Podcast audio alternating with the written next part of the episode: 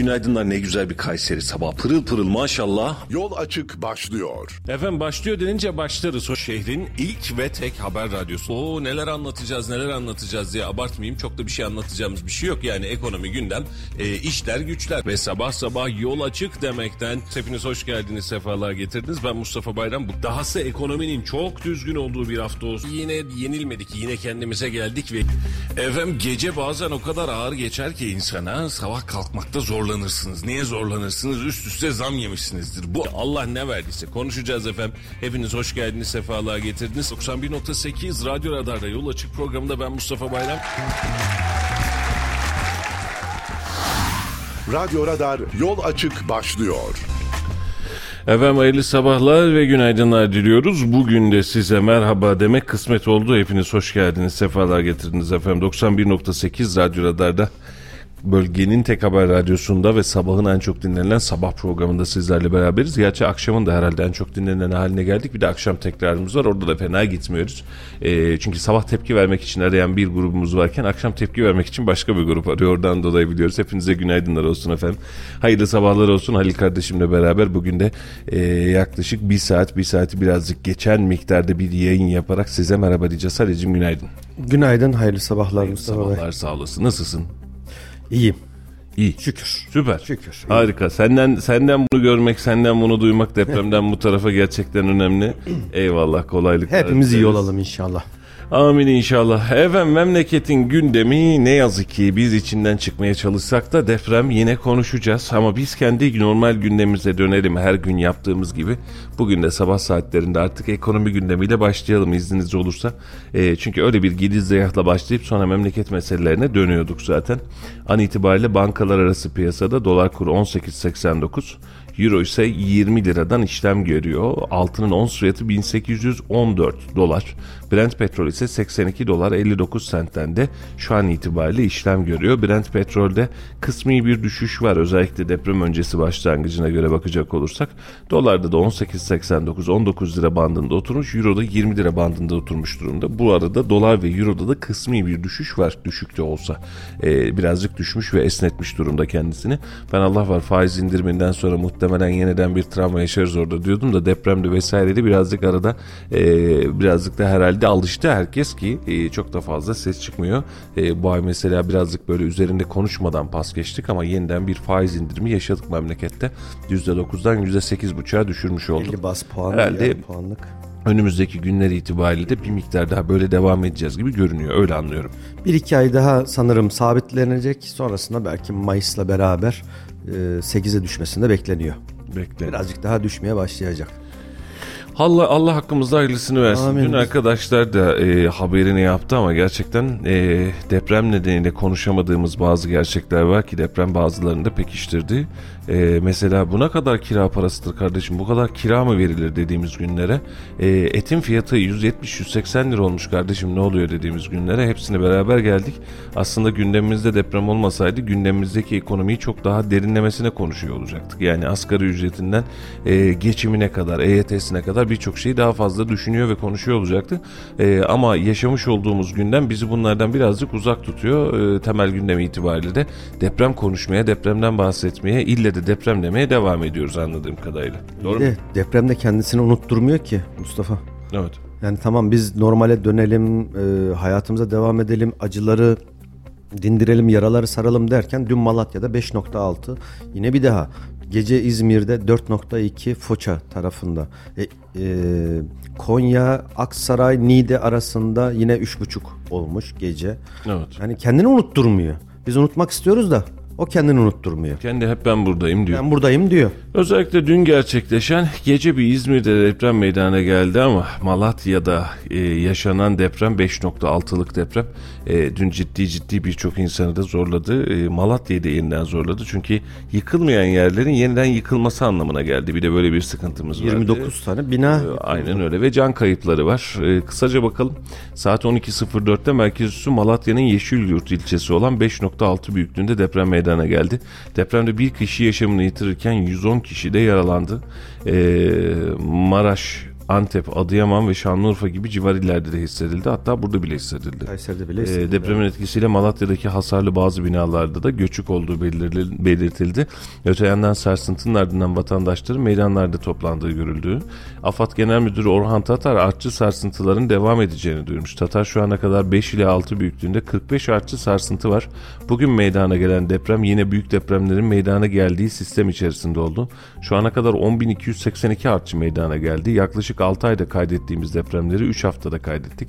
3-4 arası depremlerin sayısı 1963, 4-5 arası depremlerin sayısı 671, 5 ila 6 arası depremleri ise toplam 45. 5 ve üzeri artçı sarsıntılar olacak. Artçılar sonrası kırsal alanlarda kaya düşmesi tehlikeli yaşanabiliyor. Bilginiz olsun denmiş. 29 bina yıkılmış. 32 kişi kurtarılmış efendim. Ee, Yeşilyurt Belediye Başkanı arama kurtarma çalışmaları yapıldığını da beyan etmiş. Dün hatta bazı binalarda bu binalar zaten hasarlı binalardı biliyorsun. İçinden eşya almaya gidenleri çıkartmak için uğraştığımız binalardı kabacası. Bunun içinde e, hani hep söyleniyor ya aman efendim e, hasarlı binalardan uzak durun, hasarlı binalardan uzak durun diye birileri ısrarla durmamaya devam ediyor. E, bunu e, Elbistan'a gittiğimizde de gördük. Dün Hatay'dan da bir video geldi. Konu bizim alanımız olmadığı için yayınlamadım ama e, sana göstereyim izleyicilerimiz görmüyor. E, şu an itibariyle 5 katlı yüzeyin tamamen yıkılmış bina namına bir şey kalmamış ama bina ayakta duruyor. Toplam 5 katlı 4. katından e, şeyle vinçle vinç yardımıyla eşya taşımaya insanlar devam ediyor. E, şimdi Bakan Bey diyor ki kesinlikle izin verilmeyecek yasaktır diyor. Doğrusunuz ve çok haklısınız bunu yasaklamakta. Ama bunu kontrol edecek bir mekanizmanız yok. Adam zaten depremzede ya güvenlik güçlerin gitse bile bir şey diyemiyor ki güvenlik güçlerin de bu kadar yoğun olarak her binanın başında beklemek durumunda değil. Her olunca biz buradan anlatıyoruz. Yani e, kesinlikle eşya taşınması yasaktır. Hay hay başımla beraber. Bak en güzel karar. Peki bunu nasıl tesis edeceğiz biz? Ben gittiğimde de gördüm mesela Halil binanın bir katı iki katı yerin altına girmiş. Adam kamyonu yaklaştırmış binaya da girmiş birileri torba torba malzeme atıyor. Nasıl durduracaksın? Mal canın yongasıdır derler. Evet adamın canı yanmış, kurtarabildiğini kurtarmak istiyor. O da kendince haklı ama ya o bina artık yani e, ömrünü bitirmiş. O bina artık kullanılamaz hale gelmiş. En ufak işte bak dünkü Malatya depreminde olduğu gibi 5'in üzerindeki bir depremle orası da yerle bir olacak ve sürekli depremler oluyor.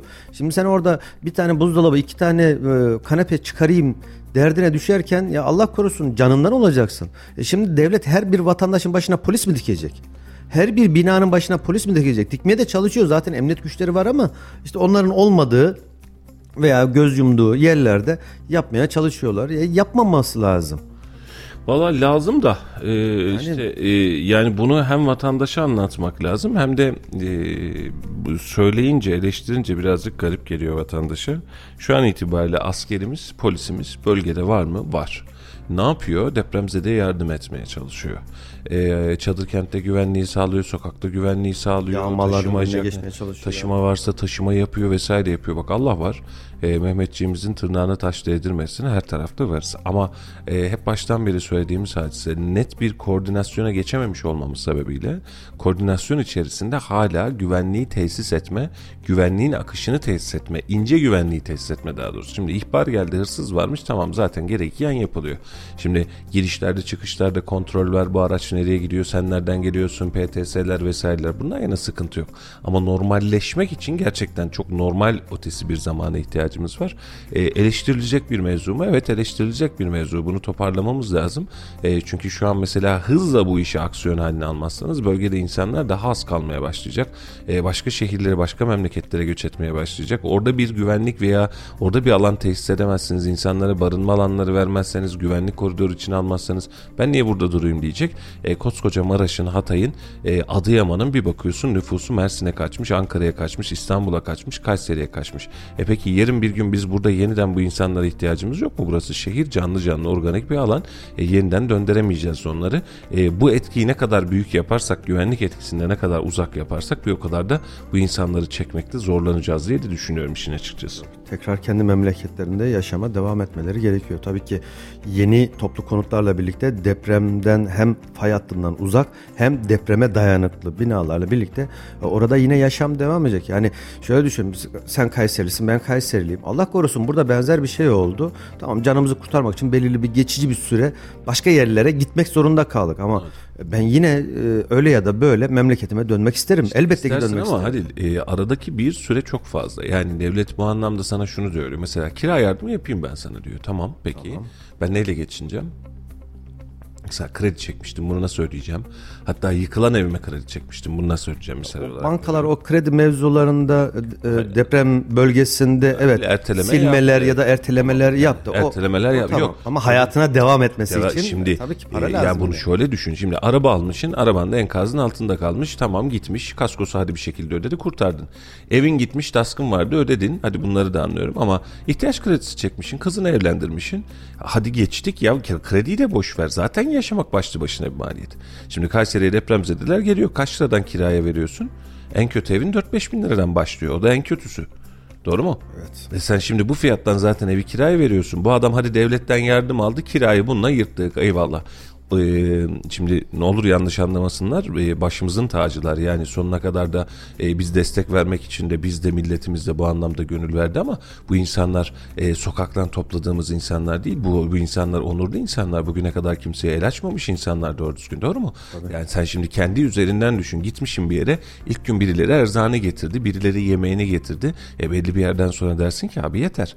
Hani ben kendi ayaklarımın üzerine ben aileme bakayım en azından. dersin. Şimdi hal böyle olunca bunları bir işlendirmek gerekiyor bunları bir hayata katmak gerekiyor. Hayata kattığın insanın yeniden o tarafa dönmek için bir sebebi kalıyor mu? Şimdi kaçırdığımız bir başka noktayı sana şöyle söyleyeyim özellikle Hatay özelinde söyleyeceğim bunu. Hadi Maraş'ta iyi kötü var e, binalar ayakta kalanlar da var birçoğu riskli birçoğu yıkıldı vesaire ama e, Hatay'da neredeyse taş üstüne taş kalmamış. Şimdi bir yerde yaşam kurmak demek sadece binayı yapmak demek mi? Okulu var, yolu var, camisi var, alışveriş merkezi var, marketi var, insanı var, işi var her şeyin ötesinde. Şimdi Hatay'da sen düşün 100 bin konutluk yeni bir yer hemen yarın inşa ettin. E peki bu insanlar nerede çalışacak? Nerede yaşayacak? Nerede nefes alacak? Bunların hepsinin inşası üzerinden baktığımızda şu an algıyı şöyle yapıyoruz. Ee, evet çok hızlı bir süre içerisinde konutları yapabiliriz. Ben buna inanıyorum. Bizim e, TOKİ'miz de bunun için müsait, müteahhitlerimiz de bunun için müsait ama hayatı inşa etmek öyle 3 ayda, 5 ayda, 6 ayda olabilecek hadiseler değil. E, bunu hızlandırmak için net bir koordinasyona, net bir e, kafaya ihtiyacımız var belki de. Bunu görmek lazım. Ya mutlaka orada bir normalleşme illaki olacak. Bak mesela e, 17 Ağustos e, depreminde 1999'da da e, Sakarya, Gölcük, İzmit o bölgede de yani e, tabii ki çok daha farklı fazla şu an Maraş, Hatay'daki durum ama orada da ben depremden sonra çok kısa bir süre sonra o bölgedeydim. Sakarya, Adapazarı orada hatta avcılara kadar geçtim. Ciddi anlamda yıkımlar vardı. Evet kolay olmadı. Hiç kolay olmadı. Ama tekrar bir şekilde aradan birkaç yıl geçtikten sonra tekrar hayat devam ediyor. Bir şekilde yine yerleşimler, yine ticaret, yine iş olanakları var. Ama e, özellikle Hatay, Antakya bölgesi çok daha fazla yıkıldı. Belki de yüzde sekseni gitti. Evet. Orantısal olarak bilmiyorum ama yüzde sekseni gitti. En azından yüzde ellisi yıkıldıysa da yüzde otuzu da zaten kullanılamaz halde. Öyle ya da böyle Ya, yıkılacak. Hatay, Hatay, Antakya bölgesi, İskenderun bölgesi. Yine zaman alacak sancı. tabii ki. Zaman alacağı gibi sancılanacağız da tabii ki. Ee, Allah hepimize kolaylıklar versin ama bu şehirleri hem yeniden inşa etmemiz hem iş alanlarını inşa etmemiz hem depremzedeleri bu dönemde geçici olarak da olsa bir yerlerde hem barındırmamız e, hem rahat ettirmemiz gerekiyor. Onlara iş güç sahibi de etmemiz gerekiyor. Yani böyle bir gerçek de var. Hani gelsinler hemen çalışsınlar değil ama çalışmaya elverişli zaten halihazırda çalışan insanlar bir taraftan da iş arayışında. Şimdi OSB'de İşkur'da bu anlamda e, kapılarını gönüllerini açtı. Hadi bakalım buyurun şu an e, dün sen de yaşadın aynı hadiseyi. Depremzede bir kardeşimiz dediğin zaman e, hez, hızla herkes aksiyon alıyor. Bir şekilde işe yerleştirmeye çalışıyor. Allah herkesten e, razı olsun. E, bu anlamda da bir e, şey var, süreç var. E, ve insanlar yerleşirken de ağırlıklı olarak İstanbul'a, Ankara'yı ya da başka bölgeleri tercih ederek gittiler. E, Mersin'i çok fazla tercih eden vardı. Hal böyle olunca bu bölgelerde hem nüfus yapısı değişmiş oldu hem de bu insanların geri ne kadar dönüp dönmeyeceği konusunda da benim tereddütlerim de artıyor. E, dönsünler mi? E, tabii ki kendi toprakları dönmeleri de gerekir ama dönmüyorum diye derse de e, bu memleketin her parçası her Türk vatandaşı için özgürce yaşam, çalışma ve iş alanıdır. Yani normal şartlarda da gider geliriz. Bu anlamda çok sıkıntımız yok. Efendim dün e, çok fazla konuştuk. E, beraberinde de dün Kulüpler Birliği'nden bir açıklama geldi. Stadyumda istifa polemiğimiz vardı. Haberi okuyalım. Deprem felaketi nedeniyle ara verilen spor müsabakaları hafta sonunda yeniden başladı ancak e, bir tartışmayla iki Süper Lig maçında tribünlerde istifa sloganı atıldı. E, MHP Genel Başkanı Devlet Bahçeli o sloganları sorumsuzluk ve şuursuzluk olarak nitelendirdi. Bahçeli Beşiktaş üyeliğinden de ayrıldı. İçişleri Bakanı Süleyman Soylu da o sloganlara sert sözlerle tepki geldi. Kulüpler Birliği'nden yapılan açıklamada 100 yılın felaketini yaşadığımız bu günlerde ayrışma değil, birleşmenin tarafında olmamız gerektiğini vazife kabul ettiğimizi vurguluyoruz dedi. Dün bazı kulüpler biliyorsun açıklama yapmıştı ama e, açıklamanın sonrasında da bazı kulüpler de niye yapmıyor denmişti. Ama e, Kulüpler Birliği böyle bir açıklamayla e, hemen hemen tüm kulüpler bunu retweet yaparak sosyal medyalarında paylaşarak alıntılayarak kurtardı. E, burada da ne denmiş mesela tüm renklerimizde var gücümüzde. Kulüpler Birliği olarak ülkemizin derin acıya boğan 100 yılın felaketini yaşadığımız zor günlerde Spor Toto Süper Lig erteleme maçlarında gerçekleşen bazı tezahüratlara ve oluşan gündeme istinaden bu açıklama gereğini yaptık. Hasıl oldu diyor. Başta futbol olmak üzere sporun ve sporcunun gelişimine katkı vermek uluslararası müsabakalarda vesaire vesaire vesaire.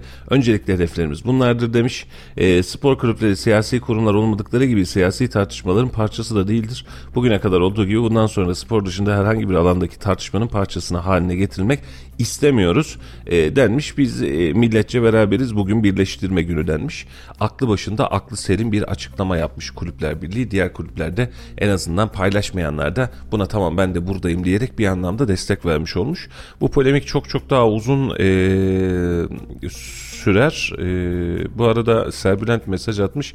Beşiktaş üyeliğinden istifasını açıklayan Bahçeli'nin üyelik aidatını yatırmadığı için daha önceden üyeliğinin düşürüldüğü ortaya çıkmış demiş. e, Valla aslı var mı Serbülent bilmiyorum. Birazcık sosyal medya asparagası da çok fazla yaşıyor.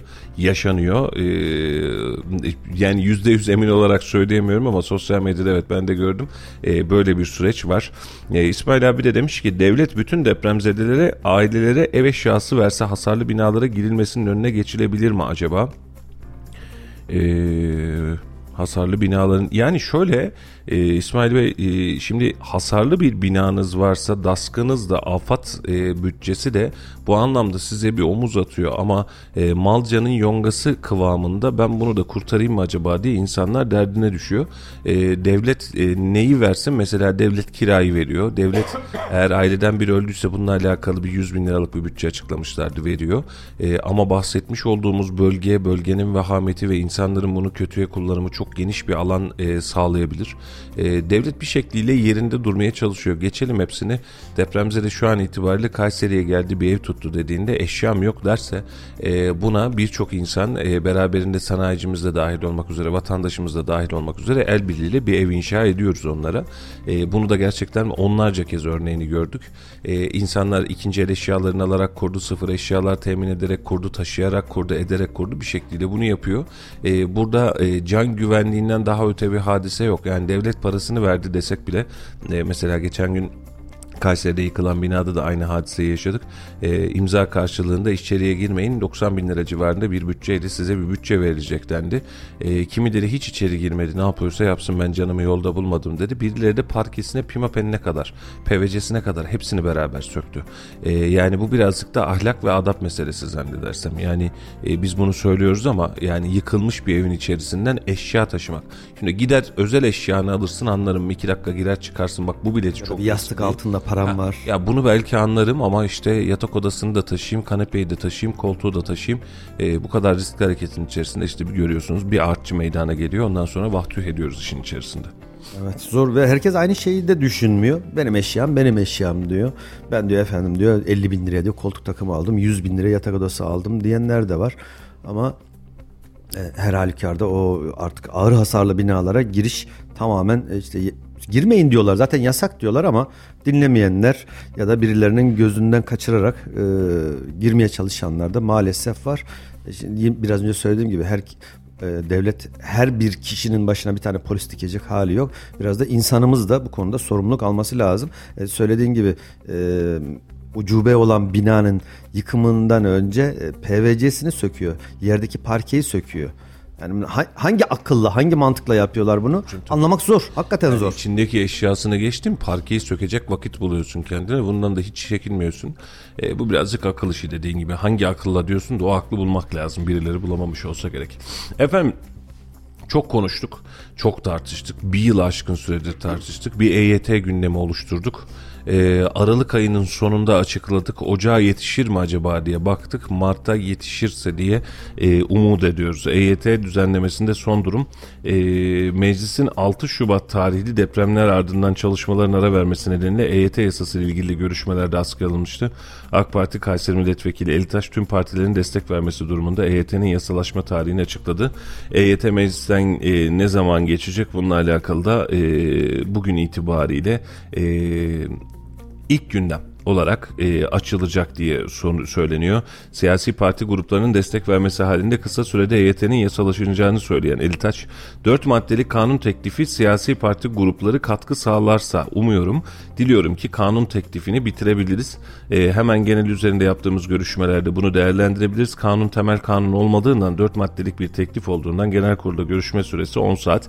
Eğer parti grupları 4 veya 5 parti grup önerirse, e, önerisi verirse 2 saat zaman alır. Çarşamba günde en sonunda nihayet eder diye düşünüyoruz demiş. E, genel kuruldaki görüşmelerden sonra Cumhurbaşkanı Recep Tayyip Erdoğan'ın imzasına sunulması planlanan düzenlemenin resmi gazetede yayınlanarak yasalaşması bekleniyor denmiş.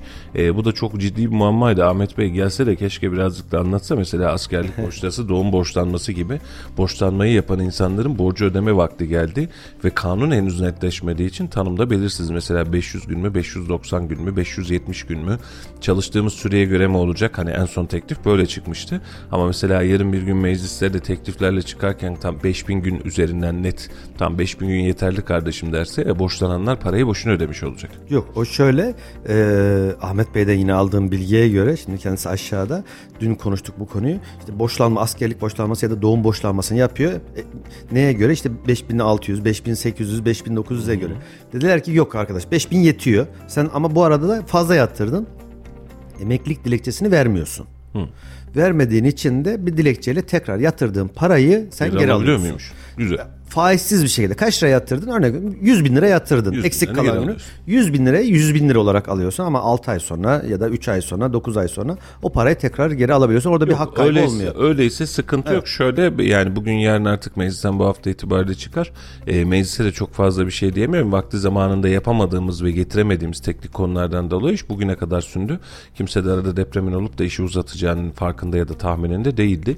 E, onun için iş başlamış olur e, ve bu hafta itibariyle de herhalde EYT'nin yasası e, kanunlaşır diye düşünüyoruz. E, yetişirse de vatandaş da e, emekli olacak kardeşler de en azından iyi kötü rahat bir nefes alırlar. Önemli bir gelir kaynağı olacak onlar için de çünkü. E, ama dediğim gibi uzadı mı iş? Uzat. Uzat. Yani bir yıl zaten konuşmuştuk EYT EYT hazırlanıyoruz hazırlanıyoruz diye. En son Aralık ayında hadi bakalım EYT'ye hayırlı olsun dedik. E, Aralık ayı Mart ayına gelecek olduk. Geç olsun hala... güç olmasın diyelim. Öyle ya da böyle evet bir EYT'lilerin bu konuda hakları var mıydı? Evet vardı.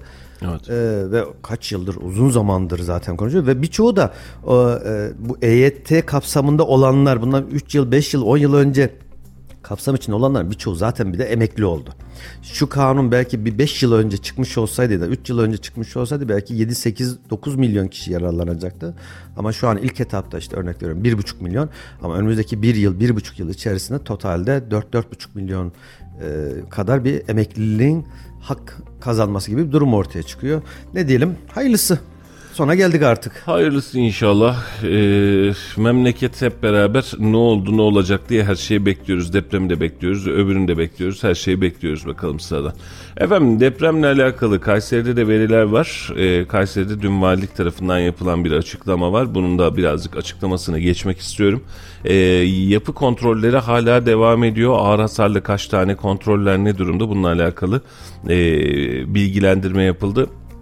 Yıkıcı depremler sonrasında Kayseri genelinde Çevre Şehircilik ve İklim Değişikliği Müdürlüğü ekiplerince hasar tespiti çalışması yapılan 4239 yapıdan 433'ünün ağır hasarlı olduğu belirlendi. Kentte şu ana kadar 13840 başvuru olduğu ve bunların 4239'unun sonuçlandığı öğrenilmiş. Yani 13000 kişi başvurmuş benim binada bakar mısın diye. Bunun 4239'una yetişmişiz. Kalanında devam ediyor uygulama. 433 tane ağır hasarlı binamız var e, ağır hasarlı bina sayısı da artıyor. İlk hafta itibariyle yapılan Vali Vekili Şenol Bey'in e, yapmış olduğu açıklamada 73 tane binamız vardı ağır hasarlı. Ama an itibariyle baktığın zaman e, bunun 433 olduğunu e, görüyorsun. E, açıklama devam etmiş. Ee, Kayseri'den deprem bölgesine yapılan yardımlar ve kente gelen depremzedelerle ilgili de çalışmalar hakkında açıklama yapıldı. Yazılı açıklamada meydana gelen deprem sonrasında depremin ilk günü oluşturulan aynı bağış deposunda toplanan yardımlardan deprem bölgesinde bulunan 10 vilayeti çadır, battaniye, su, gıda, kıyafet, temizlik ve hijyen ürünleri, yakacak elektrik, ısıtıcı gibi temel acil ihtiyaçlarını karşılayacak ürünlerden oluşan 18 tır. Depremin ilk gününden bugüne kadar ise Kayseri Lojistik'te toplamda 649 tır yardım malzemesi sevk edildiği söylenmiş. 649 tır. Maşallah ellerine kollarına sağlık. Ee, verenlerden, toplayanlardan, organize edenlerden ayrı ayrı teşekkür etmek lazım. Toplamda Kayseri'ye e, resmi kayıtlara göre 42.746 depremzede gelmiş. Bu kişilerden 9.620 tanesi adeti e, KYK yurtlarında, kamu misafirhanelerinde, oteller, apartlar ve muhtelif yerlerde barınıyor. 33.126 kişi de yakınlarının yanında veya kendi imkanlarıyla yerleştikleri konutlarda ikamet ediyor. 33 bin kişilik bir nüfus kaydı var yurtlar hariç. Büyük bir rakam. Yani Kayseri özelinde de olsa büyük bir rakam. Şöyle ki e, işte hazırdaki yapı stoğumuzu, yapı rezervimizi taşınabilecek alanları hesap ettiğinde işleri güçleri rast gelsin birçok vatandaşımız bağ evini, ikinci evini, yazlık evini vesairesini açtı. Hatta bazı ilçelerde, bölgelerde şahit olduklarım var. E, anahtar birinde duruyormuş. Almanya'da, Hollanda'da vesairede 10 tane 8 tane akrabasının yaz evi var, bağ evi var vesaire var. Kapıları açılıp açılıp depremzedelere teslim edildi. Bir taraftan da depremzedelerden gücü kuvveti yerinde olan ya da tamam ben taşınıyorum ya da buradan ev tutacağım diyenler de ev tutarak bir şekliyle ben buradayım dedi. Ama yurttaki rakamda 9620 kişi. Az da değil. Büyük- Şöyle bir büyük bir rakam. aklımda bir e, proje mi diyeyim, fikir mi diyeyim.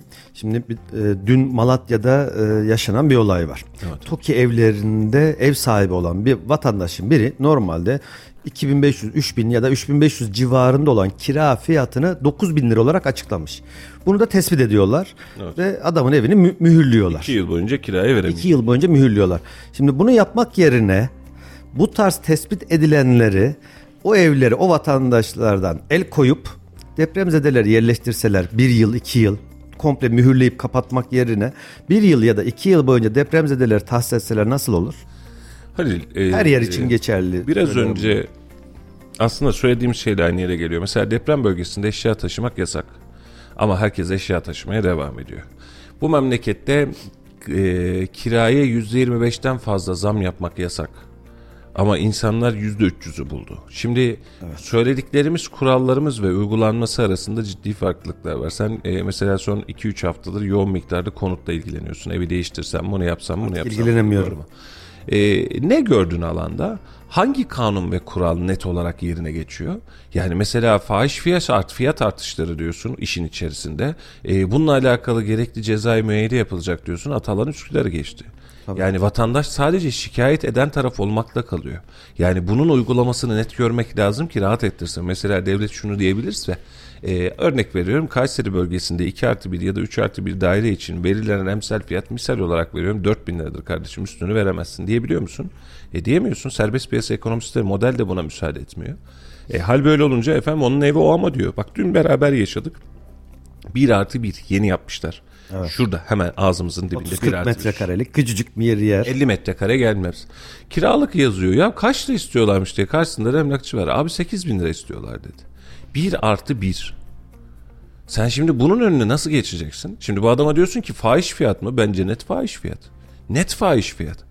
Ama bu bunu nasıl ispat edebileceksin? Nasıl yürürlüğe koyabileceksin? Ha şu anda da ne yapıyorlar? Sarı siteler üzerinden, sarı sayfalar üzerinden diyor ki sen diyor evinin fiyatına diyor normalde 1 milyon yazmışsın diyor. Deprem nedeniyle bir buçuğa çıkartmışsın. Bu fahiş fiyat diyorsun adama. Ya adam dese ki kardeşim ben bunu yaptım ama o zaman depremle alakalı ben şunları şunları yaptırmamıştım. Ya da benim şöyle şöyle bir sıkıntım vardı, benim ihtiyacım var dese yine ortada kalıyorsun. Yani sen dün yaşadın aynı hadiseyi. Mesela evinin fiyatını ya fırsat olsun hemen bir an evvel satılsın diye mesela örnek olarak veriyorum. 3 milyon lira yazacağım bir evin fiyatına 2 milyon 600 bin lira para yazmışsın. E şimdi e, deprem paniği geçmiş aciliyetin bitsin. Tamam ya bunu normal yeniden 2 milyon 900 yazayım bari de normal fiyatında satayım. Site izin vermiyor sana. Yapamazsın fiyat artışı yapamazsın. İzin vermiyor. E peki ve kontrol mekanizmasını sarı sayfalara mı bıraktık biz? E sen şimdi diyorsun ki bir tane örnekleme ya bunu çok fazla yaptık çok özür diliyorum. Bu anlamda biz gerçekten e, algı üzerinden kamuoyu geri zekalı kamuoyunu geri zekalı zannediyoruz bazen. E, şimdi diyoruz ki mesela gördün mü diyoruz bak diyor yağmacılara biz şunu yaptık ya da e, buradaki fırsatçılara bunu yaptık. Mesela depremin ilk günü çorba satan vesaire yapan ya da fahiş fiyattan malzeme satan insanlar vardı. Bunları çok konuşuldu sosyal medyada. Kaç kişiye ceza uygulandı? Bir. Bir kişiye ceza 1 milyon 600 bin lira mı ceza yazılmıştı? Öyle bir rakamda ceza yazıldı. Bir. Biz göstermelik hani meşhur hikaye var mı? Sallandıracaksın meydanda da göreceksin gününü diye. Biz ona dönüyoruz. Yani bir kişilik örneklemler üzerinden şu an itibariyle vatandaşa korku verdik. Nedir korku? Bak e, adam fahiş fiyattan kiraya veriyormuş. Peki e, evini mühürlemişler. iki yıl boyunca kiraya verecekmiş. Peki diğerleri? Kontrol mekanizması zor. Ha, burada mesela bazen maliye şunu yapıyor. Ee, örnek veriyorum bir inşaat firmasına gidiyor. Bir, bir bayan bir erkek karı koca rolünde ya da nişanlı rolünde. Bunlar geçmişte de vardı. Ee, bizzat şahit olduklarım da vardı. Ee, ev satın almak istiyorlar. Orada ödeme şartlarını konuşuyorlar. İşte ne kadar kredi çekebiliriz diye konuşuyorlar. Normal bir karı koca gibi gidiyorlar ve e, birçok soru soruyorlar. Oradan aldıkları notlarla birlikte sonrasında tapu kayıtlarıyla karşılaştırıyorlar. Evin değeri e, müteahhit firmanın ya da satıcının artık kimse örnek veriyorum 3 milyon TL fiyat biçmiş müstakil ev ya da apartman dairesi. E, sonrasında tapuda ne kadar ne kadar kredi kullanabilirsin? Sen buna 500 bin lira kullanabilirsin. Niye ben bunu tapuda örnek veriyorum 800 bin lira gösterdim diye. O aradaki fark kadar vergi zayi anlamında ciddi cezalar yazıldı mı? Evet yazıldı. Ha şu dönemde de bunların daha da artırılması lazım. Şahsi fikrim. Hep konuştuğumuz. Bir şekilde tespit edilebiliyor Devletin istenirse. sadece kendi içerisinde başlı başına bir denetim mekanizması, denetim bakanlığı gibi bakanlık kurması gerekiyor ayrı bir hadise. Ama ben işin açıkçası gösterilen ve korkutulan bak hmm, ağzınıza biber süzerim hikayesinin çok fazla verimli geçmediği kanaatindeyim. Bu böyle olmaz. Nasıl olur bu? Gidersiniz sevgili kardeşim. Ee, bu denetimi rutin hale getirirsiniz ve insanlar eninde ya da sonunda bu cezayı alır. Ve bunu yaparken de geç ya da güç bu şekliyle bu cezayı yansıtırsınız. Ha şimdi yapıyoruz ne diyoruz? Bir daire Malatya'da bir daire fazla kiraya verildiği için iki yıl mühürlendi. Başka var mı? Yok. Şimdi Süleyman Soylu ne demişti? Evlerden eşya taşınması kesinlikle yasak. Dün adam eşya taşırken enkaz altında kaldı hayatını kaybetti. Yüzlerce insan yaralandı. Bak sana biraz önce Hatay'daki görüntüyü gösterdim. İnsanlar eşya taşıyor. Ben kendi gözlerimle gördüm Elbistan'da ya. İnsanlar eşya taşıyor. E yasaktı. O zaman sen bir kuralı ve kanunu uygulamaya çalıştığın zaman bunu göstermelik yapmayacaksın. Herkes için eşit, herkes için adil olacak ve herkes tarafından da uygulanacak. Ve dediğim gibi hani bunun rayişi bellidir, şekli bellidir. Bir de vatandaşı şöyle düşün. Şu an zaten ev bulamıyor. Kaç tane insan aradı, sen de aramıştır, sen de baktın. Abi diyor şöyle 3 katlı 4 katlı binaların olduğu yerler var diyor mesela yeni mahalle gibi vesaire gibi. Sağlam bir bina bulsak da diyor fiyatı kaç liraysa. Şimdi bu adam 3 bin lira yerine 8 bin lira dediğinde sen zaten bulamıyorsun. Bulduğun anda üstüne yapışıyorsun. Kime ne söyleyeceksin? Tüm tüm sıkıntı yine arzın talebi karşılayamaması. Ve geçtik bunu. Emlakçı ya da mal sahibi dese ki kardeş bana param elden getir yıllığını peşin ver dese kime ne diyeceksin? Hiçbir şey. Sana o gün itibariyle yani senin depremden tedirgin olduğun gün itibariyle 3. 5. gün 1. hafta itibariyle sana deselerdi ki yeni yapılmış bina var kardeşim bak burada 2 artı 1 sana da kirası aylık 8 bin lira 10 bin lira bunun da yıllığını peşin vereceksin dese bulsaydın aynı dakika verirdin. Kredi çekerdin, borçlanırdın, harçlanırdın, cebindeki altını bozdururdun ama bir şekilde verirdin. Kimi kime şikayet edeceğiz? Bulduğuna şükrediyorsun. Sen ne şikayetinden bahsediyorsun? Yani bunun için de ben çok özür diliyorum. Bak bu anlamda kimse beni yanlış anlamasın. E, devletin bu anlamdaki varlığıyla alakalı değil sıkıntım. Kanunun ya da kuralın göstermelik uygulanmasından sıkıntım var benim. Bak gördün mü diyor Malatya'da evi bu adam fazladan kiraya vermiş iki yıla mühürlenmiş. Sonra diğerleri aynen devam etti. Fahiş fiyatlar yapanlara cezayı, cezayı uygulayacağız dedik mi? Bak baştan beri hep aynısını söylüyoruz. Bir tane ceza uyguladık. Şimdi yine e, bugün yine gündeme gelecek olan konulardan bir tanesi de aynı şekilde fahiş fiyatlarla ilgili artık hapis cezası 2 yıldan 5 yıla kadar. Neye e, göre? Ne olacak? Şimdi fahiş şimdi bak bir saniye. Biz bunu üç harfli marketlere de yaptık zamanında biliyorsun. 2.7 Şimdi milyar dedik? TL. Dedik ki fahiş fiyat işte atıyorum e, dengenin bozulması bilmem bir şey vesaire. Neye göre ispat ediyorsun? Adam diyor ki geçen sene 100 liraya satıyordum bu sene 180 lira. Adama e, Sanayi Ticaret İl Müdürlüğü ya da belediye ekipleri tarafından çok özür diliyorum. 7 diyor tutanak tutuluyor. Diyor ki sevgili 3 harfli market diyor sen 10 liraya satıyordun 13 lira yapmışsın 14 lira yapmışsın diyor. E, tutanak tutuluyor Sanayi Ticaret İl Müdürlüğü'ne gidiliyor. Sanayi Ticaret İl Müdürlüğü bakıyor firmayı çağırıyor gel bakalım kardeşim sen niye böyle yaptın diyor. Firma yanında 4 tane fatura getiriyor. Bak bu doğalgaz faturam bak bu elektrik faturam bak bu çalışma bedellerim. Benim bütün fiyatlarım arttı ben fiyatı arttırmak zorundayım diyor. Ne oldu? Bitti. Şimdi 3 harfli marketlere de baskıyı fahiş fiyat üzerinden kurduk. Nereden yaptık? Rekabet kurumundan yaptık. Haksız rekabetten yaptık biz sadece. Piyasada tekelleştiği için ceza verdik. Fahiş fiyattan ceza verebildik mi biz bunlara? Yok.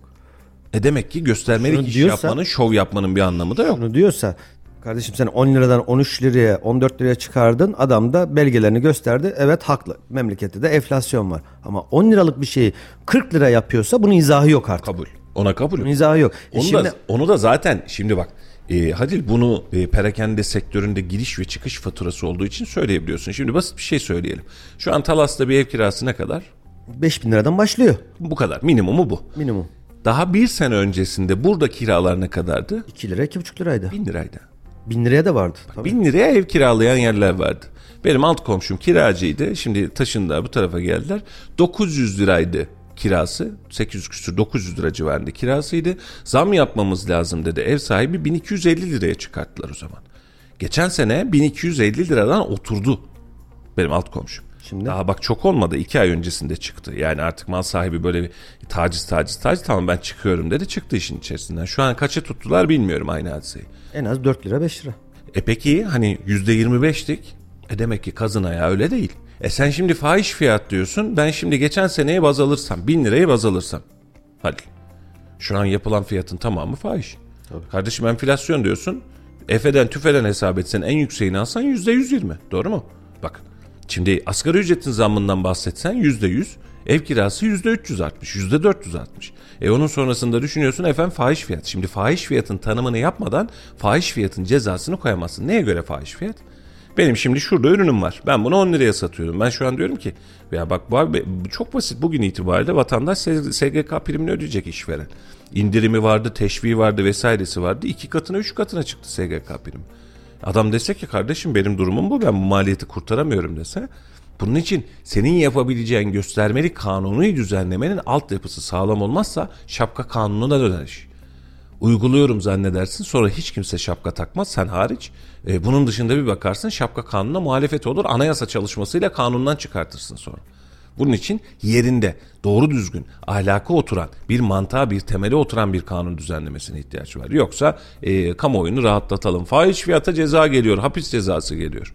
Ben basitinden sana bir şey söyleyeyim. Dezenformasyona ceza geldi. Meşhur dezenformasyon yasası çıktı doğru mu? Basın ilan kanunu yasasıyla beraber. Dezenformasyondan ceza alanı gördün mü?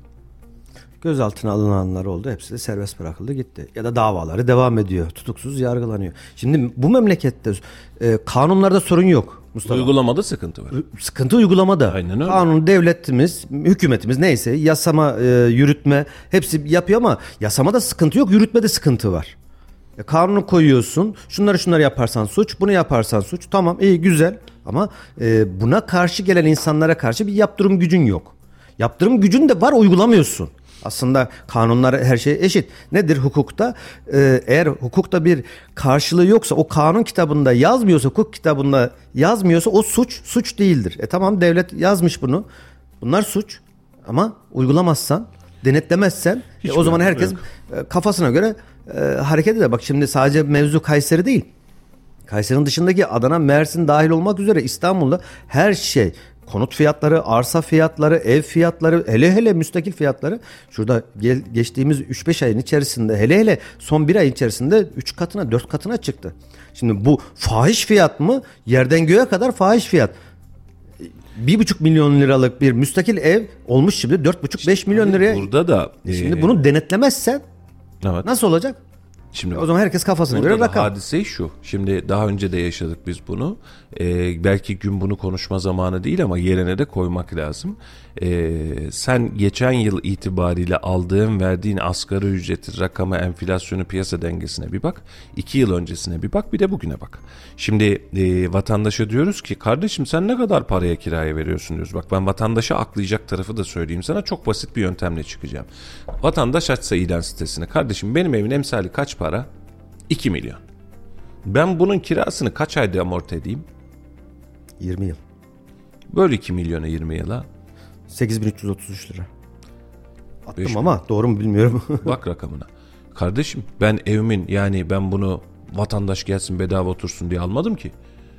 Bunun amortismanı var. Yani benim evimin fiyatı 2 milyon. Bunun da olması gereken kirası Attım ama doğru çıktı. Sekiz. 8 8 bin 30. 8 bin lira 2 milyonluk evimin kirası 8 bin lira olmak zorunda. Ben bunu 20 yılda amorti ediyorum dersem eskaza 10 yılda amorti ediyorum dersem 16 bin liraya vermek zorundayım dedi. Ne diyeceksin devlet olarak? Nokta bitti. İnşaat fiyatları böyle miydi? Bu da böyle değildi. 500 bin liraya 300 bin liraya alabildiğin ev şu an 1,5-2 milyondan bahsediyor doğru mu? E şimdi devlet bu sisteme, enflasyon ve matematik bu sisteme nasıl geldi bunu tartışmak yerine diyoruz ki bak hmm, kırarız bacağınızı. Vatandaş neresinden tutarsa tutsun haklı. Halicim senin Allah e, kaza bela vermesin e, güle güle otur inşallah bir evin var. Hani bu sıtkını sıyırdın. Şimdi şuradan yeni evlenecek bir genç arkadaş. Bir ev alsak mı acaba?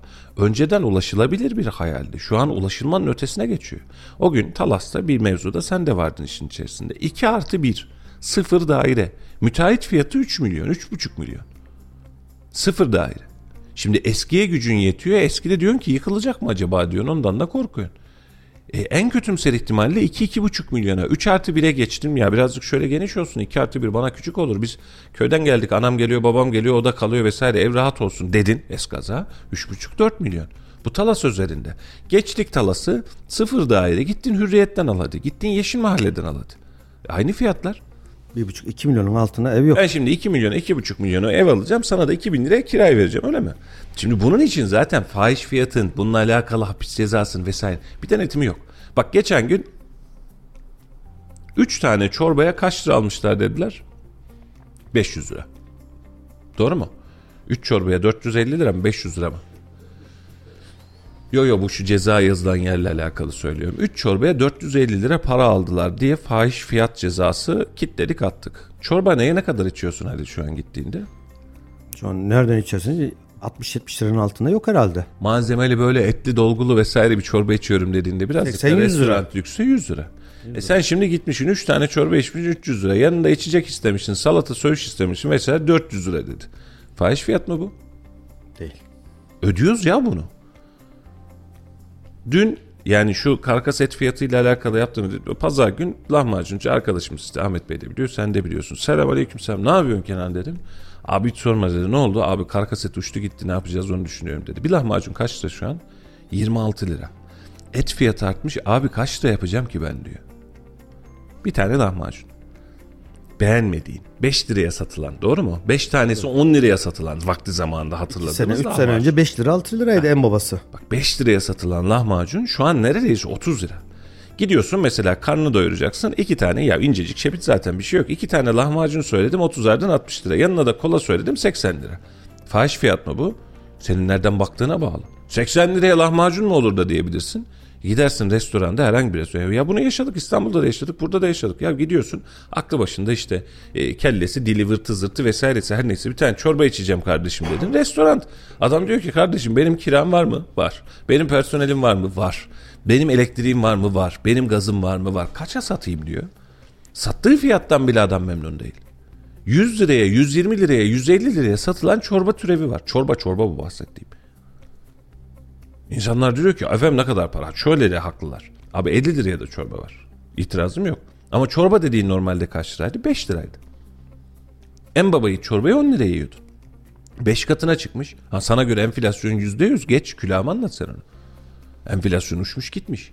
E şimdi de vatandaşı diyoruz ki efendim ya biz aslında fahiş fiyat. Yok. Fahiş fiyatı belirleyen denge senin enflasyon dengen. Eğer enflasyon ortadan kalkarsa Halil o zaman şunu yapabilirsin. Kardeşim bu memlekette enflasyon yok. Geçen yıl şu çay bardağının fiyatı 13 liraydı.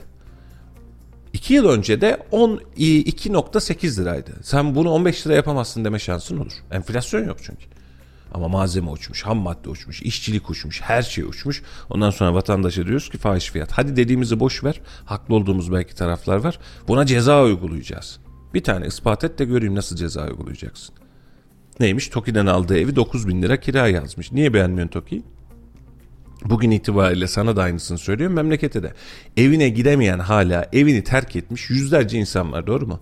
Dün bir arkadaşım bir kardeşimin de aynı durumda olduğunu öğrendim. Yani evine giremiyor orada sendrom oluştu diyor vesaire diyor vesaire diyor tamam hiç problem değil. Şu an desem ki ya kardeşim 3 katlı 4 katlı Toki'de yer var. Kiraya tutar mısın desem normalde 1000 liraya kiraya tutmayacağın yeri şu an 5000 liraya kiraya tutmaya razı. 6000 liraya kiraya tutmaya razı. Nasıl olacak? Çıkamayız işin içinden. Nokta. Yani bunun için de e, çok şey söylüyoruz ama beraberinde bunun mali karşılığını ve piyasa karşılığını da çok fazla görmüyoruz. Efendim Kayseri'deki binalardan bahsediyorduk. E, konu başka bir yere doğru da geçti. 433 tane şu an itibariyle ağır hasarlı yapı var e, ve bu yapıların e, devam ediyor, kontrolleri de devam ediyor. Daha dörtte biri başvuruların dörtte biri e, tamamlanmış durumda.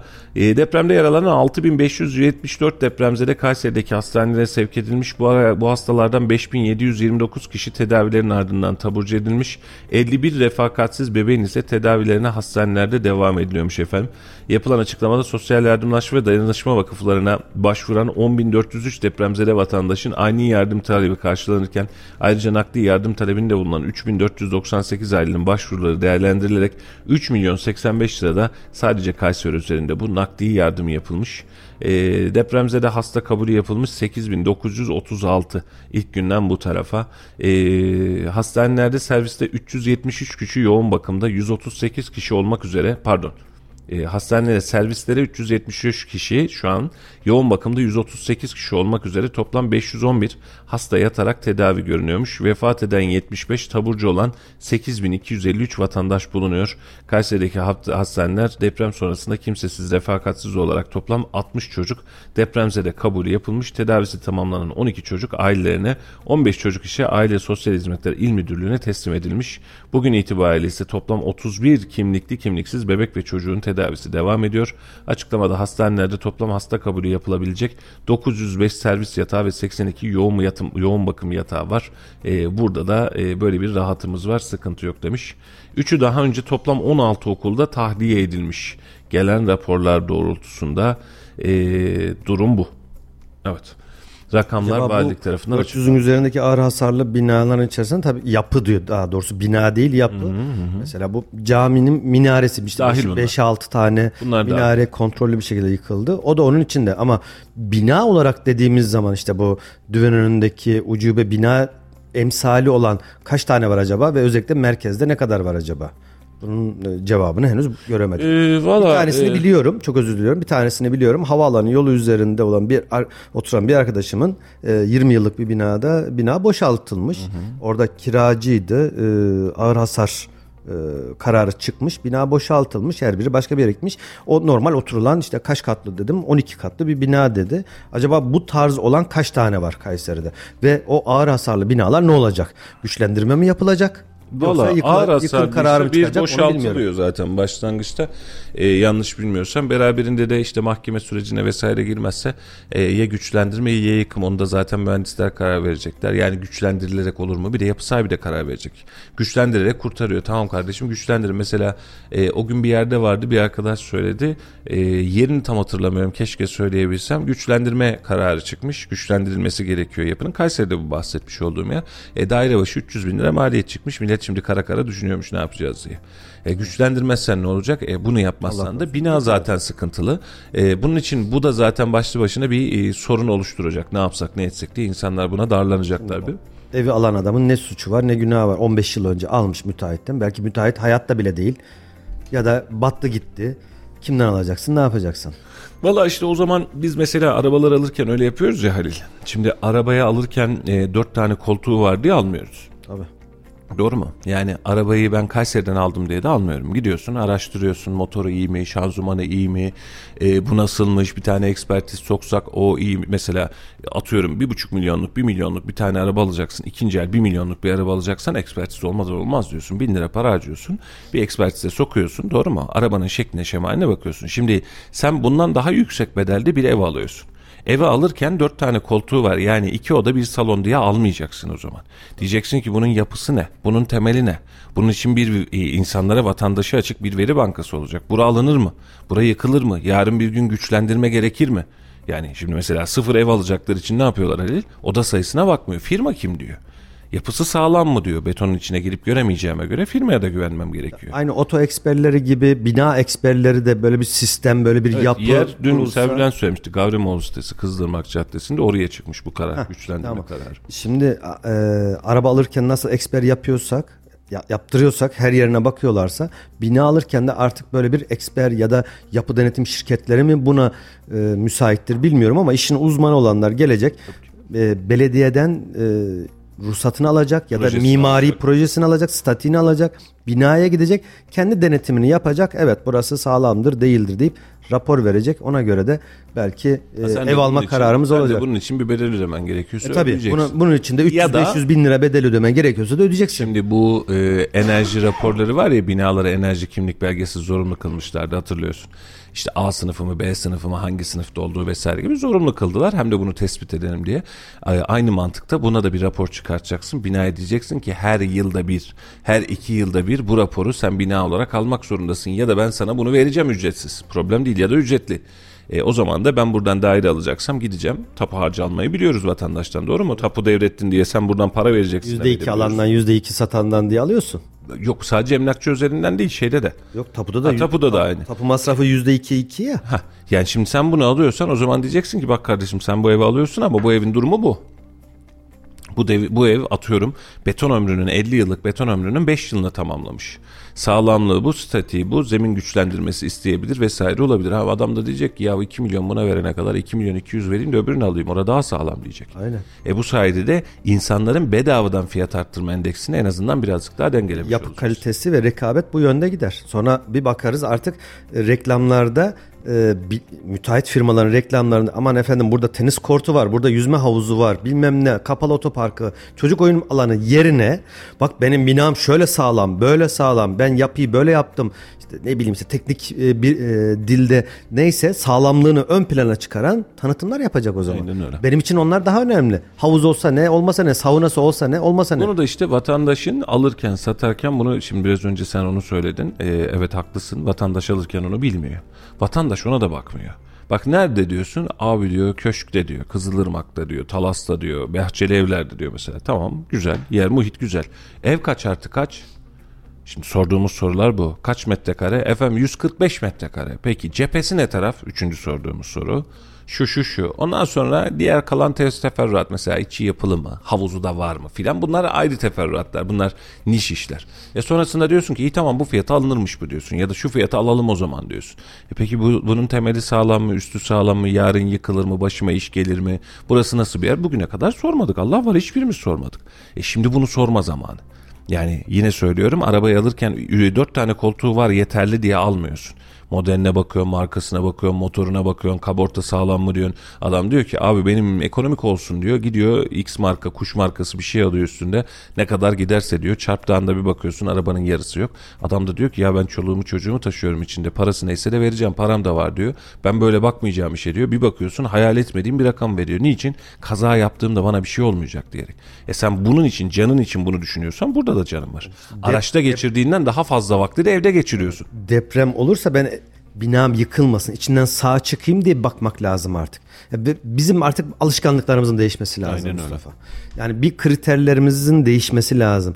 Evin cilasına, boyasına, yok saunası varmış, yok güvenliği varmış bilmem ne. Bunlardan ziyade benim oturacağım ve uykuda uyurken rahat uyuyabileceğim ve deprem anında Allah korusun deprem anında Uzun zamandır yapamadığın şey bu değil mi? Evet uzun zaman 20 gündür hiçbirimiz doğru düzgün uyumuyoruz. E, ka- zaten o deprem bölgesini e, Rabbim yardımcısı olsun hepsinin. Orası bambaşka bir muamma bir konu ama biz Kayseri'de de uyuyamıyoruz doğru düzgün. Birçok kişi panik atak. Anksiyete geçiriyor. Kendim dahil. Birçok kişi dahil. Aynen öyle. Ama e, ne yapıyoruz? Şimdi oturduğumuz bina tamam hiç hangimiz baktık? Hiçbirimiz bakmadık. Bina. E, neye güveniyoruz? E, diyoruz ya yapı denetim var. E, devletin organları var, belediyenin organları var, yapı denetim şirketleri var. Burası sağlamdır. E, olmayanları gördük Hatay'da. Öyle, öyle, bir- İki yıllık öyle da organ- gördük. Öyle bir organ senin e, talebine bağlı. Sen kontrol ettirirsen, sen rapor istetirsen, ondan sonrasında da başına bu masraflar çıktığında ödemeye razı olursan. Efendim e, sona doğru yaklaşıyoruz. Dün Cumhurbaşkanı Recep Tayyip Erdoğan'ın Adıyaman'da bir açıklaması vardı. Tayyip Erdoğan MHP Genel Başkanı Devlet Bahçeli ile birlikte depremin vurduğu Adıyaman'da açıklamalarda bulundu. Erdoğan sarsıntıların yıkıcı etkisi, olumsuz hava şartları, hasar gören altyapının getirdiği zorluklar gibi sebeplerle maalesef ilk birkaç gün Adıyaman'da arzu ettiğimiz etkinlikte çalışta yürütemedik. Bunun için sizden helallik istiyorum dedi. Şimdi bu lafı alkışlarım ben. E, niçin? E, eksiğin veya hatan olduğunda ki kamuoyunun da fark ettiği, söylediği ilk iki gün birçok deprem alanında krizi yönetemedik. Yani bu anlamda eksik kaldık dediğimiz noktayı Tayyip Bey kendisi bizzat kabul etmiş ve bununla alakalı da helallik istemiş. Kim hakkını helaldir etmez bunu ben bilmem. Yani o bölgede değilim ona bir şey diyemem. Ölenlerden helalliği nasıl alırız, kalanlara ne söyleriz bunu da çok fazla bilmem. Lakin e, burada özellikle şuna geçmek istiyorum. Depremin ilk 3-5 gününde e, deprem bölgesiyle alakalı devlet burada yok diyenlere demediğimiz kalmadı.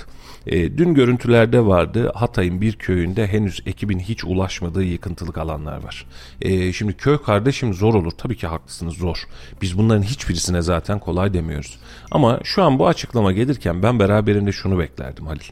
E, biz burada istediğimiz etkinliği alamadık. Bununla alakalı sorumlularla alakalı da gerekli işlemi başlattık demesi gerekiyordu. Milletin madem istifa etmesini bilmiyor, görevden almasını sen bileceksin o zaman. Bu bir acziyet değildir. Biz bunu sadece alkışlarız. Yani yapılan bir yanlış varsa tamam kardeşim aldık görevden dersin, yoluna bakarsın. Nasıl yaptı? Antep Nurdağ e, belediye başkanı hem de AK Partili belediye başkanını gözaltına aldın ve tutukladın. Bu kadar. Çok güzel. O zaman Hatay Belediye Başkanı da alacaksın. Maraş Belediye Başkanı da alacaksın. Adıyaman Belediye Başkanı da alacaksın. Gerekiyorsa Antep Belediye Başkanı. Sorumlusu kimse. Bunlar Alacaksın. iller bir de ilçeler de var. alacaksın ve soruşturma başlatacaksın. Yani aldığın zaman illa kelepçe takman gerekmiyor. Başlat soruşturmasını görevden bir al.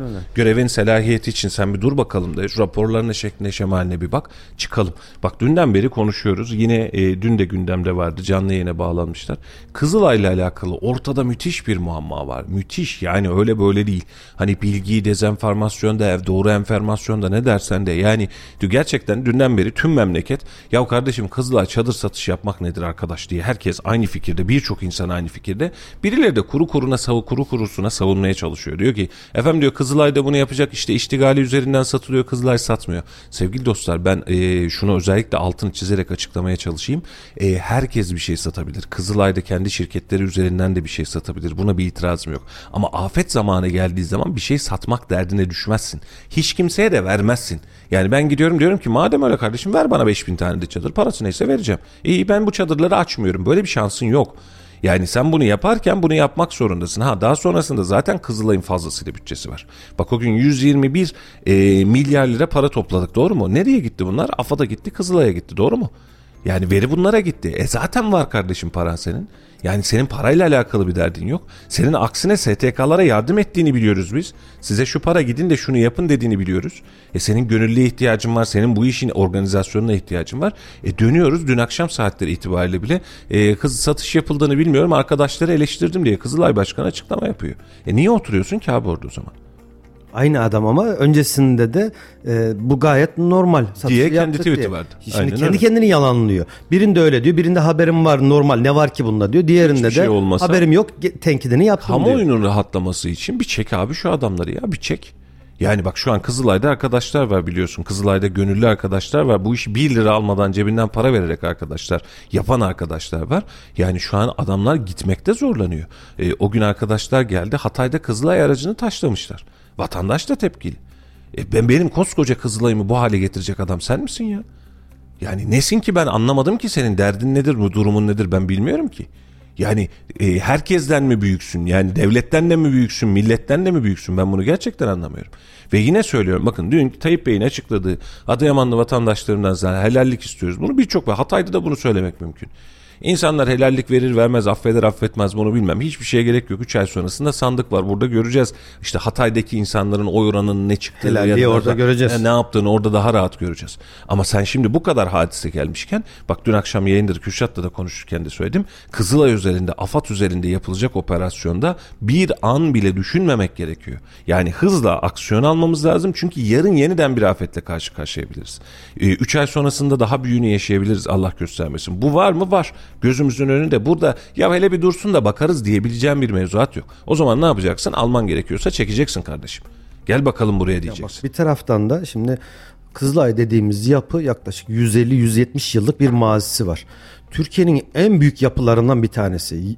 Geçen yılki e, yaklaşık işlem hacmi ya da cirosu diyebileceğimiz rakamlar 5,5 milyar TL'ler seviyesinde. Şimdi bugüne kadar ki geçmişte ve günümüzde yaptıklarını inkar edemeyiz. Evet çok güzel işler yaptı. Ve bir taraftan da enteresan işler dönmüş 6 tane şirketi var. Şimdi çadırla alakalı mevzuda da Kızılay'a bağlı bir şirket. Çadır üretimi yapan bir şirket. E, afet durumundan öncesinde de ihracat da yapan bir şirket. Evet. Enteresan. Satışta yapıyor. Tamam yapsın memleket içinde. Şimdi bir bakıyoruz e, deprem bölgesinde şu an AFAD ve Kızılay tarafından kurulan çadır rakamı 500 binin üzerinde kurulumu yapılmış. AFAD ve Kızılay özelinde. E, AFAD'a e, Ahbap Derneği'ne satışı yapılan rakamda 2050. 2000, 2000 adet. 2000 adet. Şimdi bir 2000 adet satış yapılması kötü bir şey mi? Evet kötü bir şey. Bunun önüne geçecek bir takım düzenlemeleri yapılması gerekiyor. Çünkü orası vakıf, dernek. Bak onun üzerine basa basa söylüyorum. En azından afet zamanında Heh, bunu yapmak. Afet zamanında ya da olağanüstü hal durumunda bunun önüne geçilmesi lazım. Ama öbür taraftan da şimdi bu kadar büyük bir yapıyı dezenformasyona uğrattırmaya çalışmak yerine düzenlemeye çalışmak ve diğer taraftan da kurduğu 500 binin üzerindeki çadırı da e, ya öyle bir hale geliyor ki işte medya bizi o 500 bini siliyor. Yaptıkları sabah, öğlen, akşam yüz binlerce, milyonlarca insana e, gıda yardımı yapıyor. Üç öğün yemek veriyor. Yaptıkları hakikaten küçümsenecek şeyler değil. Mustafa büyük işler de yapıyor ama şuradaki bir ah baba yaptığı o 2000 tane çadır bir anda bütün bunları siliyor. Şimdi yapılan o 2000 tane satış evet çok yanlış ama öbür taraftan da bak bu kötüymüş olmazmış o tü, tükaka bu da doğru değil. Halil zaten Düzenleme bak, gerekiyor. Şimdi ha e, Tedbir ve düzenleme gerekiyor. Biz Kızılay'dan vazgeçmedik. Evet geçmememiz de gerekiyor. Kızılay'ın yapısını profesyonel hale getir ve memleket hizmetine sun. Yani orada e, Kızılay Başkanı Kınık 2050 çadırın ahbaba satıldığından haberim yoktu. Öğrenince arkadaşları eleştirdim. Sen eleştirme makamı değilsin ki. Kızılay başkanısın sen. Şimdi şöyle düşün. Ofiste bir sıkıntı var. Ee, ben bunun yapılmasını sevmedim. Halil Bey'i bu anlamda eleştirdim. Hayır canım yani patron sensen bu işin başındaki sen sen ne yapıyorsunuz kardeşim sen diyeceksin. Sen kendi içinde bu aksiyonu alacaksın ki senin kellen gitmesin. Ama yani hakikaten yani söyleyince insanlara garip geliyor bu kadar saçma sapan bir yapılanmanın içerisine dönüyoruz. İki gün öncesinde de bak o gün e, ahbap e, şeye attıktan sonra tweet'i Kızılay'dan aldık vesaire dedikten sonra gelen eleştiri üzerine Kızılay Başkanı kendi hesabından diyor ki efendim diyor biz bunu sattık burası ticari bir şirket bu biz bunu böyle böyle yaptık diyorsun. E, cayır cayır savunmasını biliyorsun. Bugün itibariyle eleştirdim diyorsun. O gün de deseydin ki e, ben de ne yazık ki öğrendiğimde hicap duydum. Bu yapılan satış yanlıştır deseydin. Yanlıştır ve bunu bilgim dışında yapılmıştır. Bu kadar. Bunu yapanlara da ben gerekli cezai müeyyideleri yaptım Bu kadar dese gitti. bitti gitti. Yani biz bu yapıları adam edeceğiz. AFAD'ımızı da adam edeceğiz. Kızılay'ımızı da adam edeceğiz. Bunu yaparken de yine söylüyorum bunların tamamını siyaset dışı, tanıdık eş dost arkadaş torpili dışı halletmemiz gerekiyor. Çünkü yarın bir gün yine başımızda başka bir afet var. Afetlerimiz ne zaman bitti ki bizim ya Bitmiyor. sürekli var. Bitmiyor. E sen bunun içerisinde yani hakikaten şimdi siyasileri eleştirirken de valla yani çok netim bu konuda. Birilerinin arpalığı haline, birilerinin yemliği haline, birilerinin oğlu kızı yönetim kuruluna gelecek, huzur hakkı alacak, onun ihalesini o alacak diyerek yönetilmez bu iş. Yani canımızla uğraşıyoruz. Ve onun sonrasında bak yine söylüyorum Tayyip Bey'in açıklaması helallik isteme açıklaması bence durum itibariyle oldukça pozitiftir ama eksiktir. Eksik olan kısım ne? Kardeşim ben sana ilk, ilk iki gün, üç gün boyunca, iki gün boyunca doğru düzgün ulaşamadım. Bunun sorunlarıyla alakalı da ben gereğini yaptım diyebilmesi gerekir. Ve istifa mekanizmasının, görevden alma mekanizmasının çok hızlı çalışması lazım. Orada belediye başkanları var. Daha önceki dönem belediye başkanları var. Orada yıkılan binalar var. Gel kardeşim. Yani vatandaş olarak ben soruyorum bunu ya. Sen de hükümet olarak sor. Partisi hiç önemli değil. Bak o gün AK Partili belediye başkanını e, şey alıyorsun o yıkılan otelinden dolayı. Doğru mu? Cezaevine alıyorsun. Al, al CHP'lisin daha sıkıntı değil ki. Mesele şu gel kardeşim buraya. Tamam geldin. Sen ne yaptın? Bu yapıyla alakalı, planla alakalı sana bu raporlar geldiğinde dönüştürmeyle alakalı geçtik. Yeni yapılan bina cart diye yıkılmış. Kimin döneminde yapıldı bu? Halil İbrahim Öztürk döneminde yapıldı. Gel Halil. Niye izin verdin kardeşim buna? Devlet unutmaz. Raporu var, arşivi var, altında imzası olan var, hepsi var. Gel bakalım buraya ya. Bu betona sen nasıl izin verdin yapı denetimci? Buraya bir zemin etüdü yapılmadan fay hattının üzerine niye sen buraya ruhsat verdin? Hadi verdin bu binanın doğru düzgün yapılmasına neden e, engel olmadığında göz yumdun yapılan yanlışlara. Kaç kişi var burada? Bak ne diyordu? 12 tane imzadan geçiyor. Kim onlar o 12 kişi? Tamamını alacaksın. Kusur oranına göre de ki buradaki en büyük kusurlardan bir tanesi bir oraya yapılaşma izni vermek. Evet. iki oranın denetimini yapan ya da kontrolünü yapan yapı denetim şirketi. Bak Kayseri'de enteresan bir şey var. Doğum evinin arka tarafı Yakut Mahallesi. Orası eskiden neydi? Tarlaydı. Bağ, bahçeydi. Marul tarlasıydı, salatalık tarlasıydı, domates tarlasıydı. Altında su var mı? Var. Sıvılaşma var mı? Var. Belirli dönemde yapılan binalarda orada kazık sistemi yok. Ama e, son 3 yıl içerisinde mi 4 yıl yanlış hatırlamıyorsam son 4 yıl içerisinde değişen kanunla beraber kazık sistemi 4 yıldan o bölgede 5 diyelim e, veya da 6 çok problem değil. Belli Ama bir süreden sonra olmayan binalar var. Orada artık kazık sistemi zorunlu hale geldi. Kazık sistemi olmayan binalardakiler ne yapacak? Evet. Al sana soru. Ee, vallahi oradaki işte arkadaşlar evlerine giremiyorlar. O soruların cevabını verecek yetkililer şu an alanda ulaşılmıyor. Yani e, ve ben bunun da sancısını dün belediye meclisinde de benzeri bir gündem vardı. E, orada bir üzerinden geçti Özgür Özel de herhalde yanlış hatırlamıyorsam ya da Kazım Bey bunu söyledi tam emin değilim. E, ama net bir şey söyleyeyim bizim binalarla alakalı komple bir check-up'a ihtiyacımız var. E, bunu da kesinlikle hızla yapmamız lazım. Sıkıntı varsa da sıkıntıya razı olacaksın. Ev almış arkadaş 2 milyon 3 milyon para vermiş. Yapacak bir şey yok. Arsa senin. Yık bir daha yap 2 milyon daha para ver gerekirse. Yani canınla uğraşmaktansa bu gerçekten buna yapılacak bir şey yok. Yani bu iş çaresiz kaldığımız yer canımızdan da daha önemli değil. Ee, şimdi bir kardeşim de mesaj atmış. Bizlere diyor bu zamana kadar depremde kapının altına girin, masanın altına girin diye anlatan adamlar kimdi? FETÖ'cü müydü diyor. Ben bu depremde öğrendim yatan kanepenin dolabın yanında kalacağımı diyor. Burada da şöyle bir e, kardeşime hak vereceğim. Ben de öyle biliyordum. Şimdi Depremin bak, olduğu gün kapının altına Nereden geçti. geliyor bak özür dilerim. Şimdi buna hemen bir açıklama getireyim. Evet biz de böyle öğrendik hepimiz de ama bu bilgiler 40-50 yıl öncesinin bilgileriydi. Kabul. Burada Şimdi, e, haklı oldukları nokta şu Halil, e, bilgiyi biz yeterince güncelleyememişiz. Heh, sıkıntı orada Aynen. güncelleme. Aslında bak bize ta ilkokulda ben benim ilkokula gittiğim yıl 40 yıl öncesi. Ben yaşım 50'ye yaklaştı. Ve benden öncekiler de aynı şeyi biliyordu. Çünkü o tarihlerdeki bilgi doğru bilgi diye söylenen şey buydu. Kesinlikle doğruydu. O tarihlerde ama sonrasında o tecrübeler, depremler, depremin yıkıcı etkileri ve sonucunda bunları analitik çalışmalarını yapan kurullar da var. Hem yurt içinde hem yurt dışında. Testler yapıyorlar. Hangi binanın neresinde durulursa ne olur? Az hasar, çok hasar. Evet. Sonra ne oluyor? O bilgiler güncelleniyor, yenileniyor. Ama bizdeki eksiklik evet e, yazan arkadaş haklı. Biz de öyle öğrendik. Hatta o geceki depremde ben de eşim de üniversite mezunu olmamıza rağmen kültürlü dediğimiz, bilgili dediğimiz insanlar olmamıza lazım, rağmen kapının eşiğinde durduk. Aynı şekilde ertesi gün öğrendik. Uzmanlar yok arkadaş o işin aslı öyle değil. Aslında yanlış yerde bizim, duruyorsunuz dedi. Bizim, yanlış. Bizim Fatma abla mutfaktaki Fatma abla dün diyor ki Mustafa Bey diyor beni kapının altında durdurdunuz yanlış biliyormuşuz diyor. Ben de yanlış biliyormuşum abla. Sen kapının altında evet. dur derken ben başka Hepimiz yanlış dedi. biliyorduk. O evet. zaman hızlı bir şekilde bunu kamu, kamu spotları tarzında bangır bangır medya ee, ve okullarda doğrusunu da öğrenmemiz gerekiyor. Bu, bu anlamda e, senle çok enfikirim. E, beraberinde şunu da söylemek istiyorum izninle. Şimdi e,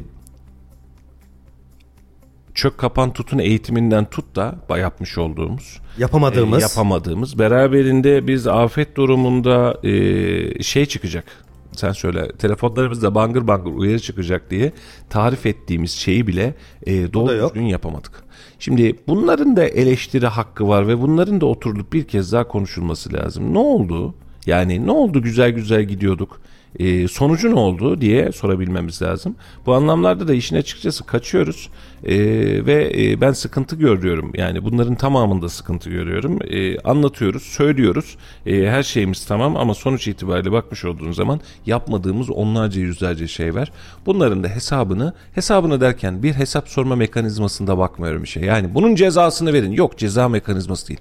Eksiyiz burada. Bak Bu eksiği gidermemiz lazım. e, birçoğumuz uçağa bindik. Evet. İsterseniz 500 defa, 1000 defa uçağa binin. Her uçuştan önce e, kabin görevlileri uçuş esnasında kemerinizi nasıl bağlayacağınız, bir e, türbülans esnasında ne yapmanız gerektiği, çıkışların nerede olduğunu e, ve çarpma anında nasıl bir pozisyon almanız gerektiğini hem görsel olarak e, ekranlarda hem de uygulamalı olarak oradaki seferinde, her her, seferinde bak bu uluslararası bir kuraldır, kanundur. Bütün uçuşlarda dünyanın neresinde olursanız olsun olun e, standart vardır tüm dünyada. Hani kırmızıda dur, sarıda hazırlan, yeşilde geç gibi dünya standardır. E şimdi aynı şekilde depremle alakalı bizim ne yapmamız gerektiği, nasıl pozisyon almamız gerektiği, nasıl işte evimizi terk etmemiz mi gerekiyor? Ev, odanın içinde güvenli alanda beklememiz mi gerekiyor? Bunu bangır bangır her Allah'ın günü sabah öğlen akşam okullarda uygulamalı bir şekilde animasyonlu bir şekilde ve herkesin anlayacağı dille anlatılması gerekiyor. Dediğim gibi bu bilgilerin güncellenmesi gerekiyor. Biz kendimiz bilmiyoruz ya ne yapacağımızı kendimiz bilmiyoruz. Aynen öyle. Sevgili dostlar bir günün daha sonuna geldik. Bugün laf sokaktayı vermeyelim. Yayını uzatmış olduk çünkü. Son bir haberle daha geçmek istiyorum izninle. Yarın da aslında yüksek katı konuşacaktık bugün. Bir gün önceden not alıyoruz sonra konuşamıyoruz. Yarın konuşalım. Fırsat kalmıyor yarını alalım. Peki. Ee, arkadaşlar söyleyince baktık şu an karkas et fiyatı 155 lira. Ee, şu an itibariyle Ocak ayı sonunda 125 liraya aldığımız karkas et şu an 155 lira demiş. Ee, gelen zamlarla %30 beraber. bir- Ee, gramaj düşürüp insanlar alışveriş yapmaya devam ediyor denmiş. Şu an itibariyle orta yağlı kıymanın satış fiyatı 220 lira kasapta. E, kuşbaşı et 230 lira, yağsız parça et 240 liraya çıkmış. E, aldık başımızı gidiyoruz. Önümüzde de kurban geliyor. Önümüzde bir Ramazan var. E, memleketin bir kısmını değil tamamını depremzede yapacağız gibi. E, zor rakamlar, büyük rakamlar, sıkıntılı rakamlar açık söyleyeyim. E, bunun da sıkıntısını hep beraber yaşıyoruz. Yaşamaya da devam edeceğiz gibi. E, memlekette ekonomik sıkıntıyı en azından geçirdikten sonra e, atlattıktan sonra Allah izin verirse e, pardon depremi atlattıktan sonra ekonomik sıkıntının vehametini birkaç kez daha konuşmamız gerekecek gibi görünüyor. E, bunlar da artık seçim gündemine girerken önemli malzemeler olacak ama bir taraftan da seçim dışında da önemli malzeme olması lazım. Geçimde de zorlanıyoruz diye düşünüyorum. Sevgili dostlar bugünkü yayının da sonuna geldik. Yarın yine Allah'tan mani çıkmazsa sizlerle birlikte olacağız. Ayın son günündeyiz. Şubat 28 bu ay 28 çekiyoruz değil mi? 28 29 evet yarın 1 Mart. Yarın 1 Mart e, artık Cemreler de düşünce havada da başka bir bahar havası var. İnşallah güzel haberleri göreceğimiz, duyacağımız günler bizi bekler ve güzel haberlerle sizlerle yeniden birlikte oluruz. Bugünlük bizden bu kadar. Yarın yine aynı saatlerde 91.8 Radyo Radar'da sizlerle birlikte olacağız efendim. Yarına kadar kendinize iyi bakın. Hoşçakalın diyelim. Hoşçakalın. Radyo Radar yol açık sona erdi.